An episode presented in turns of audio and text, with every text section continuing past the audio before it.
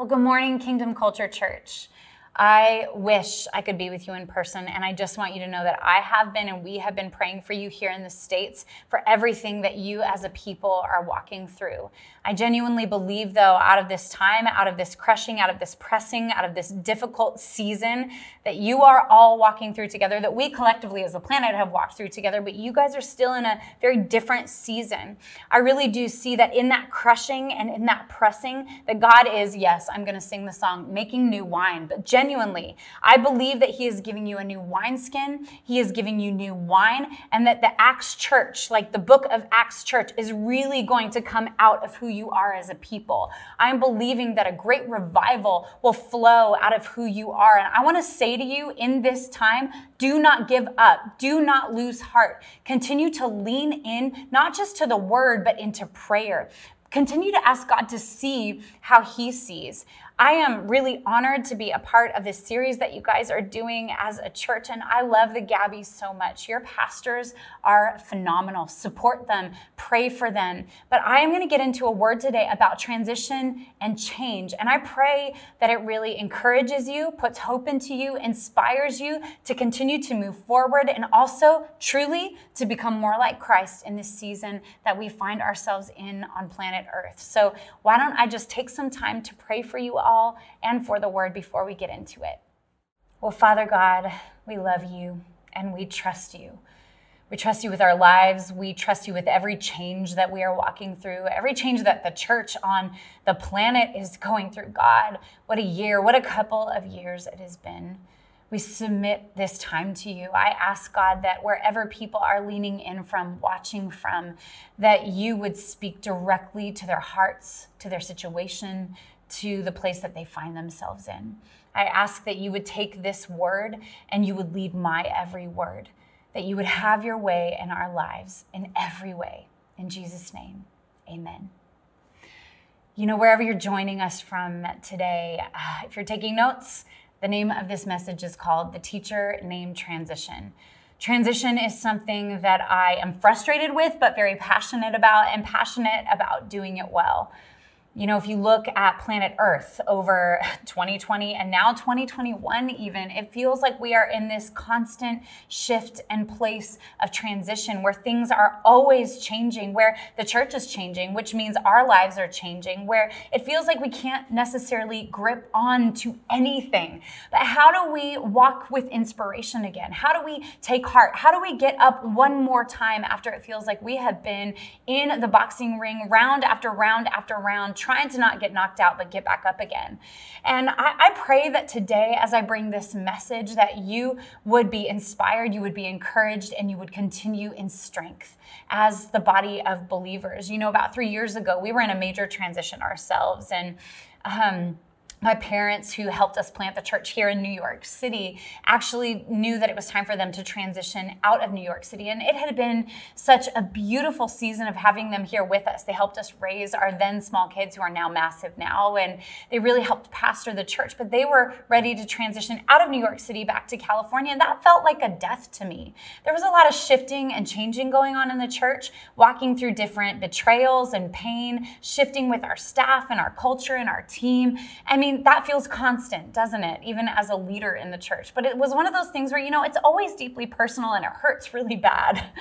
And then there was um, the most devastating thing that we have walked through together as a couple. My husband's mom at that, in that season was diagnosed with an inoperable brain tumor. And I remember we lost her in that season. We lost my mom and dad in that season to um, the other coast. And we said goodbye to Jenny and released her into eternity. And it felt like, my goodness, what is going on with our lives? It feels like there is so many endings and we're transitioning into so many new things. And I remember being in that season going, God, when will it end? Like, I don't want to do this anymore. And I felt the Holy Spirit speak so clearly to me and say, Andy, you have been crying out for change. You have been crying out for new dreams, new hope, new mission, and I'm giving it to you, but the shifting and the changing just doesn't feel like you thought it would. Anybody else feel like that over the last year and a half where you're like, God, I was crying out for new hope, new relationships, new dreams. We love the idea of new, don't we? We want new things to happen, new adventures, new growth, new cities, new jobs, new, new, new. We cry out to God for all of these things, but what does that mean? It means that we will walk through transition. It means that we will walk through pain. It means that we will walk through a shifting of a season where we let go and grieve things and hold on to new things. And the truth is, as human beings, what do we try to do most of our lives? We are trying to avoid pain. We are trying to avoid hard things. I mean, just ask me. I know I hate tests. Anybody else hate tests, or do you like love them? Are you one of those people you're like, no, I love studying. I love taking tests. You know, when I was uh, fifteen years old, I got my driver's permit, and then I got my license at sixteen. And when I was twenty-two, I moved to Sydney, Australia, and had to transition my license over to an Australian license. So I lost my U S license, thinking I was going to be in Australia forever because my husband, if you don't know, he's Australian. Australian. Lived there for nearly ten years, and then God called us to New York City to plant a church. And and when we moved here, you guys, we've been here for eleven years, but I have to tell you something. I don't have my driver's license. I only have my permit. Why? Because I don't want to take the driving test where there is a man or a woman that sits in that seat and tells me what I'm doing wrong or right. I don't like the stress or the pressure of sitting in that seat to take the test. Now, I know I need to because I now have a fifteen-year-old son who is probably going to get his license before me, so I need to get onto it and face the pressure of the test. But the truth is, when transition comes in our lives, it's a little bit like this testing, these trials, the things out of James chapter one that tells us to count it all joy when our faith is tested. I'm like, what? There's a test for our faith? I'm a little bit mad about that. But the truth is, that's when the shifting and the changing comes. That's when we grow. That's when we mature. And I feel like the body of Christ is in a time of maturity if we will lean into it. Have you ever noticed, though, have you ever watched people while they're on a plane? I love watching people on airplanes because I feel like it shows what's going on inside of them. It comes out, especially when there's delays. Now, think about it. An airplane is a place of transition. It's a place where we go from point A to point B. But many things happen on a plane, and many personalities are on a plane. I mean, I remember this one specific delay that we had, and this woman got on the plane, and I was like, oh, here comes trouble. You know, and you can just tell. And I sat back and grabbed my popcorn and began to watch the show because we had delay after delay after delay. And I'm not going to lie to you. I just put on my headphones and watched a movie because I didn't have my kids on that trip asking me questions. So I was enjoying the delay. I knew we were going to get to our destination. I wasn't in a hurry. I knew we would get there. But this woman, she was yelling at everyone going, you're lying to me. Tell us what's really happening. She was so angry. The poor flight attendants were like, we are not lying to you, ma'am. Like, there is a delay. And I remember this couple had a baby that was sitting in front of her. Every time that baby made a noise, that woman was like, ugh, like getting so aggressive and angry. And that poor, those parents were like doing the big baby bounce, like trying to keep their baby quiet. Like, please don't make a sound. This woman might hurt us. Then I started to watch my husband. And if you know my husband, some of you may not, but honestly, he is a straight shooter. And when he's had enough, he will say something. And this woman was going on and on. I was like, oh, she better be quiet. He's about to say something to her. And he started to get all agitated in his seat. And he goes, excuse me. And the look on her face and her husband that was sitting next to her, she couldn't believe someone was addressing her. He says, ma'am, you are more stressful than this delay. That is enough. And everyone was like giggling, like watching this go down. And she goes, well, well, could you imagine being married to me? And he goes, no, I could not. But also, why was that her comeback? Anyway, long story short, her husband was shrinking down in the seat. And this woman was manifesting on the plane because of a delay. I feel like we do the same thing in transition and change when there's delays, when we're frustrated, when things don't look like what we thought they would. I remember actually being on a plane, frustrated in that transition that I was talking about three years ago, hoping and wishing that it would be over. And then when that transition was over, we were about to step into twenty twenty. Anybody else? Were you all like super excited for twenty twenty? It just sounded so cool. And on New Year's Eve, you're like taking selfies with your friends. We're stepping into the greatest year ever. And then it wasn't, right? It was just difficult. It was trying. It was hard. But while I was on a plane, uh, God gave me this scripture. When I was in the middle of transition, complaining about transition, when God was like, Andy, you've been crying out for change, and I am shifting things in your life, and you are being entitled about the way you want me to do things. Am I God or am I not God? Is your life submitted to me or not? And I was like, geez, oh my gosh, he brought me back to Exodus. Now, many of you have maybe read this passage of scripture before, but you know those moments where scripture reads you in a way where you're like, whoa, I don't know why I haven't seen this. Well, I want you to go with me to Exodus sixteen. Verses one through three. Exodus sixteen, verses one through three. Now, the children of Israel, what, what's happened? They have just left their captivity. Isn't it interesting, though, that Egypt was a place of salvation for them in the drought? That when Joseph was there, they all came there to, to literally be saved and redeemed and, and to continue on as a people. But then it became a place of captivity. So it was time to transition and move out of that place. For some of you, I feel like that's a word. The truth is, some of those places where deliverance came, God is going, this cycle isn't working anymore. I have new for you. It's like Isaiah forty-three. Behold, I am doing a new thing. Do you not perceive it? And we're like, what do you mean? No, I don't perceive it. He's like, forget the former things. We have to sometimes forget the former things because to move forward, we actually have to do something different. Otherwise, what are we doing? We're taking new wine and pouring it into an old wineskin, and that wineskin is going to burst. So back here in Exodus sixteen, verses one through three, the children of Israel have been delivered. They have been set free from captivity, from slavery. And meanwhile, what do they do? They start to complain about the way the transition is happening in their lives. It says this, they set out from Elim. And all the congregation of the people of Israel came to the wilderness of Sin, which is between Elim and Sinai. And on the fifteenth day of the second month after they had departed from the land of Egypt, and the whole congregation of the people of Israel grumbled against Moses and Aaron in the wilderness. And the people of Israel said to them, would that we had died by the hand of the Lord in the land of Egypt, when we sat by meat pots and ate bread to the full. For you, You, there's got to be someone to blame, right? When we're going through pain or transition, you, it's your fault. For you brought us out into this wilderness to kill this whole assembly with hunger. Huh.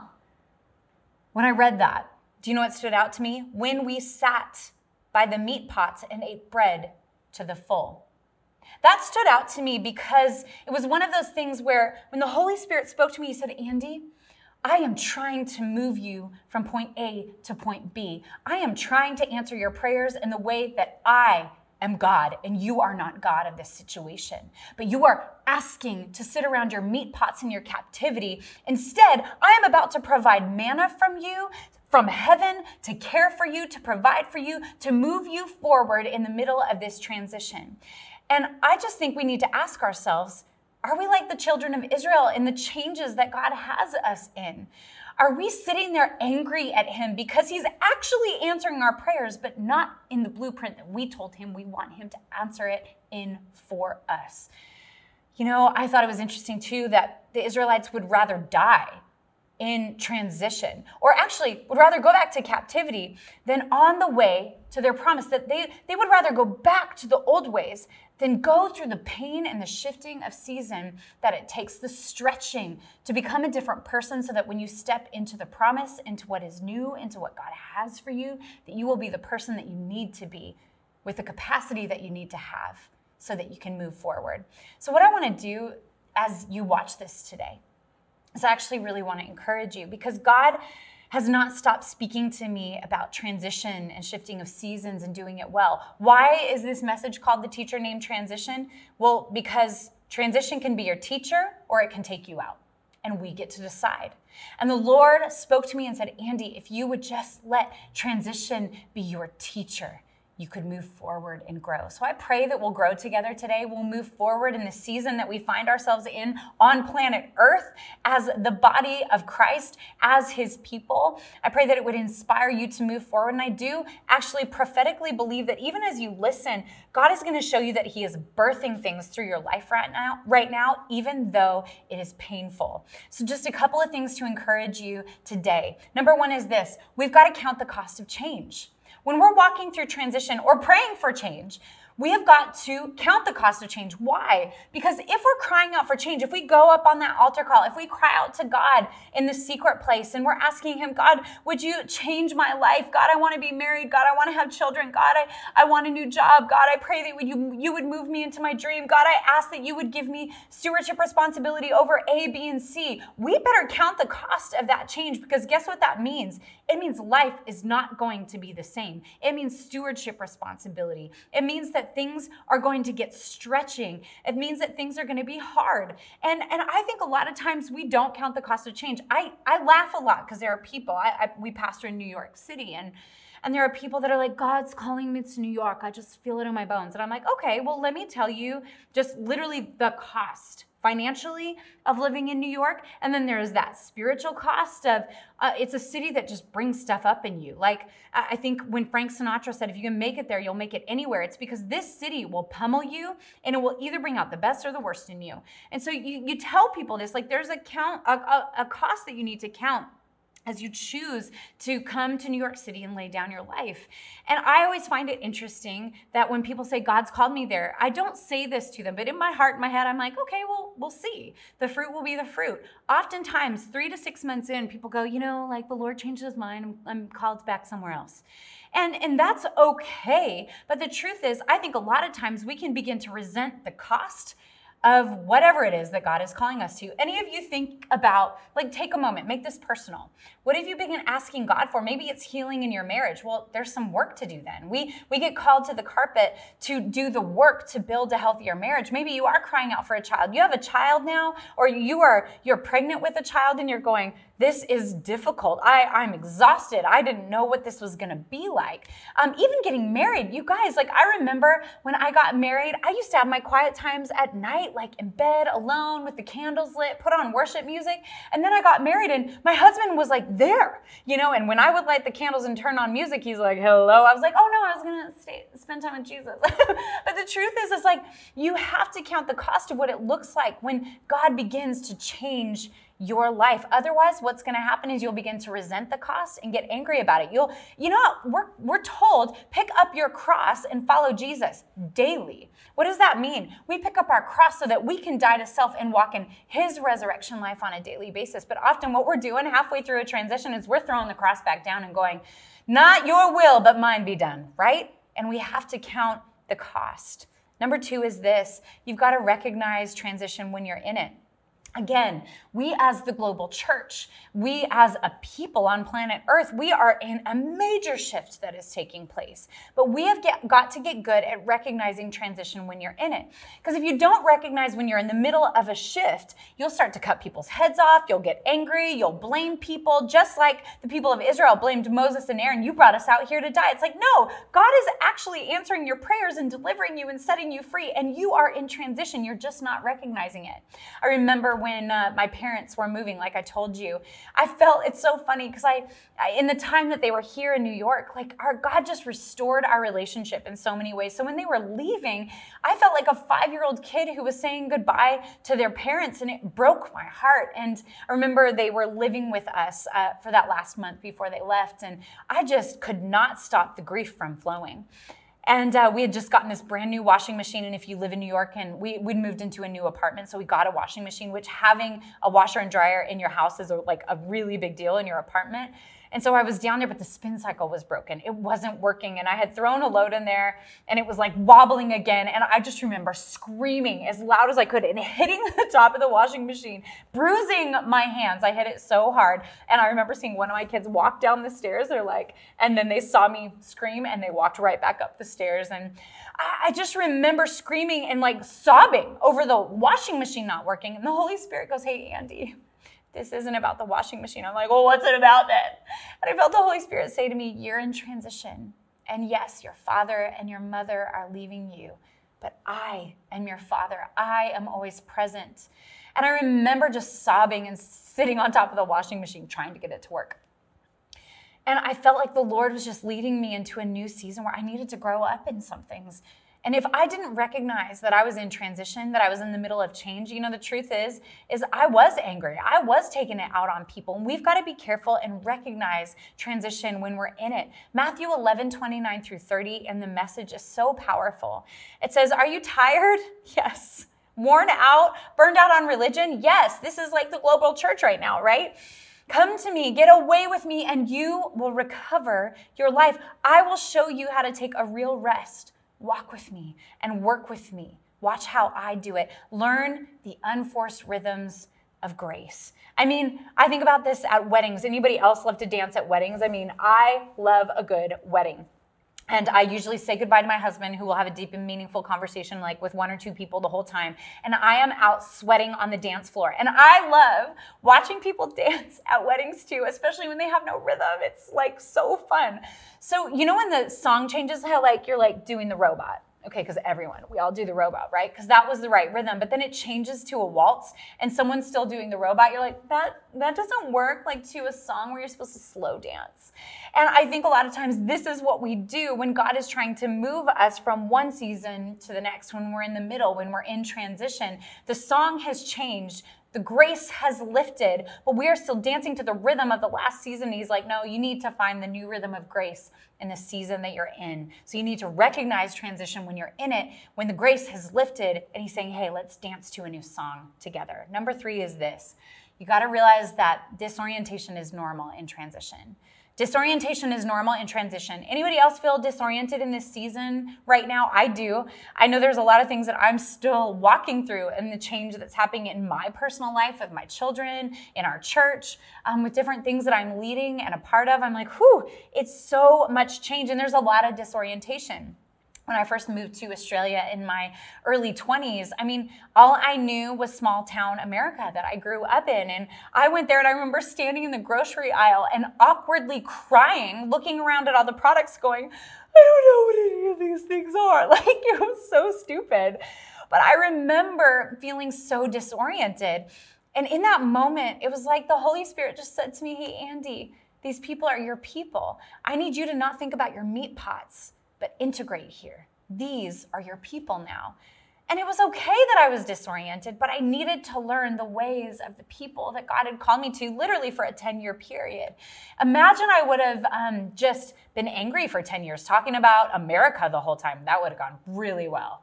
Um, that doesn't work. And I was just stuck in my disorientation. I needed to have grace for myself in the disorientation, but I also needed to understand that I was stepping into something new. So that disorientation was normal. So some of you need to have grace for yourself in the shifting and the change that you find yourself in. Number four is this. Don't fight transition.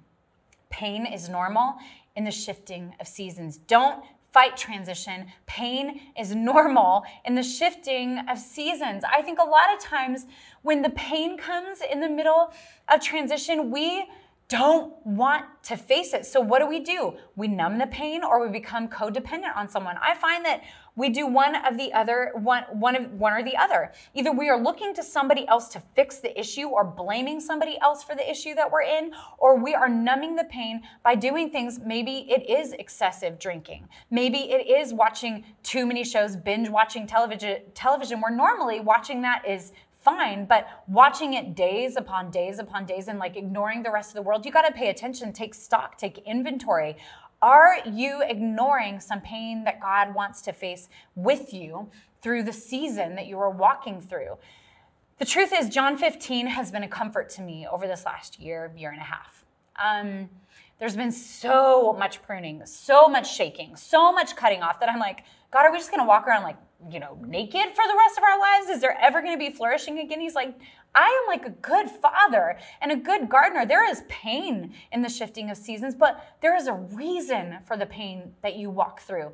And, and the truth is too, is we avoid pain, but pain is trying to tell us something. Usually God wants to heal something in our hearts. He wants to heal something in our lives, and he doesn't want us to leave him out of the equation.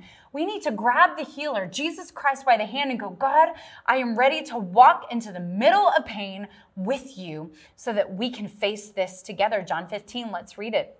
verses one through four. I am the true vine, and my Father is the gardener. He cuts off every branch in me that bears no fruit, while every branch that does bear fruit, he prunes so that it will bear even more, become even more fruitful.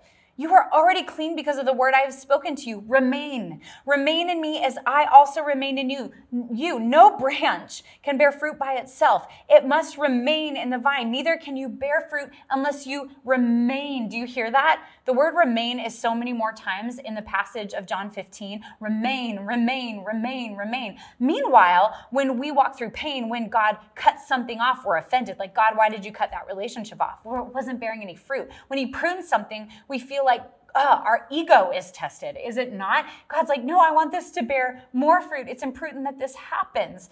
Why? And what do we have to do in the middle of that pain? We have to choose to remain. Remain in community, remain in the vine, remain in the word, remain in prayer, remain in worship, remain, remain, remain, remain. Because if we try to do this some way else, somewhere else, we cannot bear fruit. And it's clear in John fifteen, we have to abide, we have to remain to be able to take heart, to be able to dream again, to lead again, to be inspired and move forward. This is the other thing we've got to understand. Number five is that grief is normal and necessary in transition. And I'm talking about grief of any kind. Truth is, this could be the death of a loved one, or a, the death of a season, or the death of a dream, or the death of what you thought life was going to look like. Maybe you had plans and they have all come crashing to the ground. I believe that God is desiring that you would dream again, that you would see what God sees, but you do have to walk through grief, through grief. A lot of times, here's what we have to understand. If you don't walk through the grieving process, that grief stores up in your body and it will come out some way, somehow, someday, at some time that you are unaware, and it will hit you hard. Here it says this in Matthew five four, blessed are those who mourn, for they will be comforted. Blessed are those, or blessed are those who mourn, for they will be comforted. Some of you are so angry, so frustrated, so sad. You don't feel like you've been comforted, but some of you, guess what your homework is? After this message is done, is to turn off your computer or your television, wherever you're watching from, and go and get in your prayer closet closet and just sob. Cry out to God, grieve, face the pain, walk through it with Jesus. Let him hold you and comfort you, because we have all lost so much in so many ways, and he wants us to move forward in strength with him. But you do have to grieve to move forward. Some of you got to remember too, you know what? You're not where you want to be, but you're also not where you were. You have made progress. Be encouraged. Don't give up. Keep going. Amen. All right, just a couple of more, and then I'm going to pray for you. Number six, we've got to have vision in transition.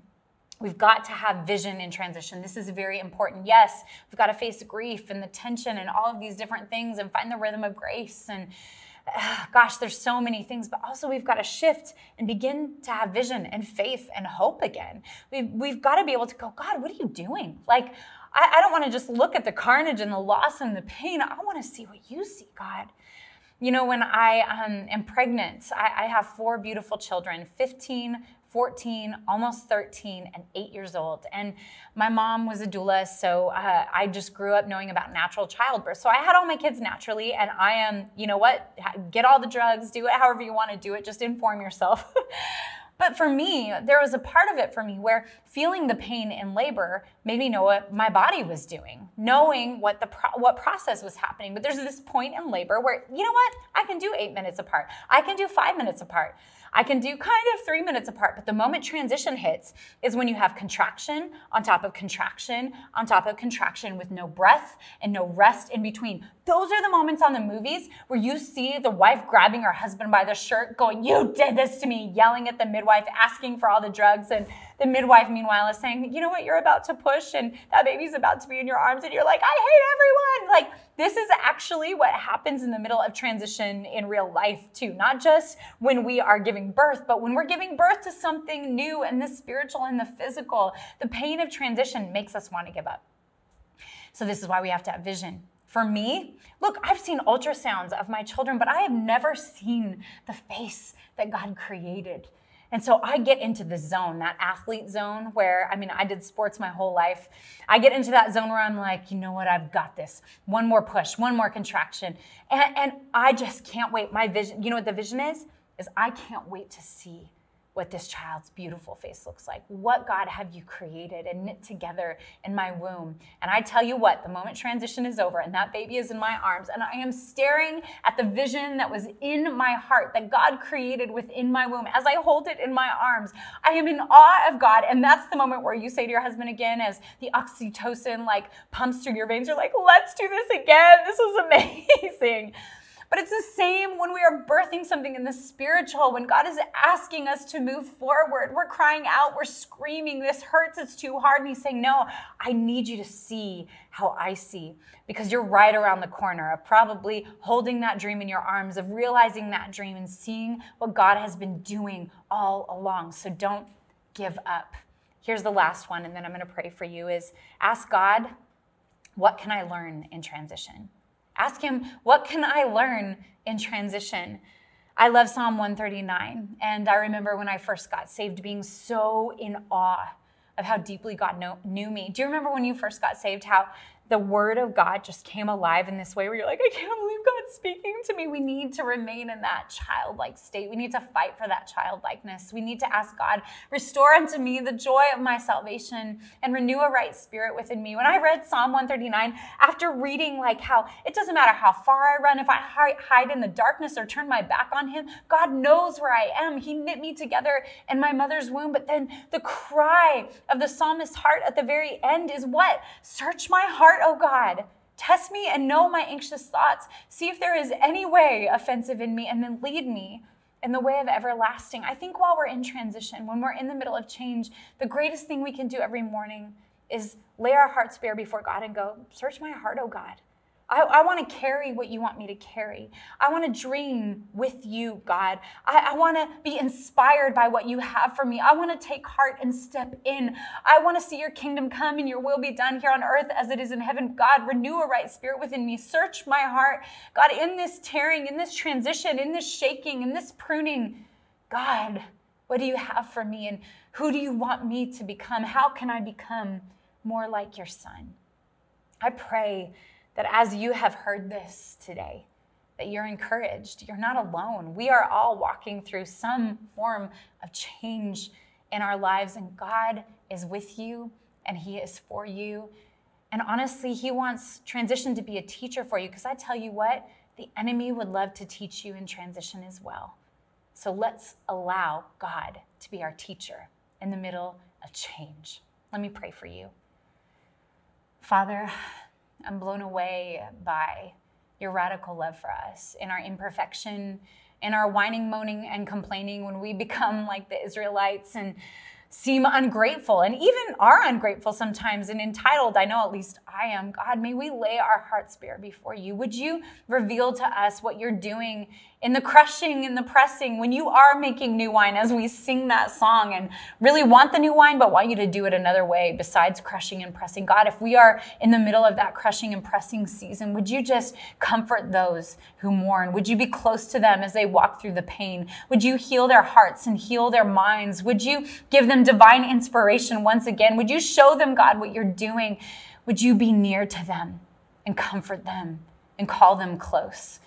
We trust you. Again, God, we end with trust. We lean into you and everything that you are doing on the earth and everything that you are doing in and through us. We give our lives to you once again. In Jesus' name, amen.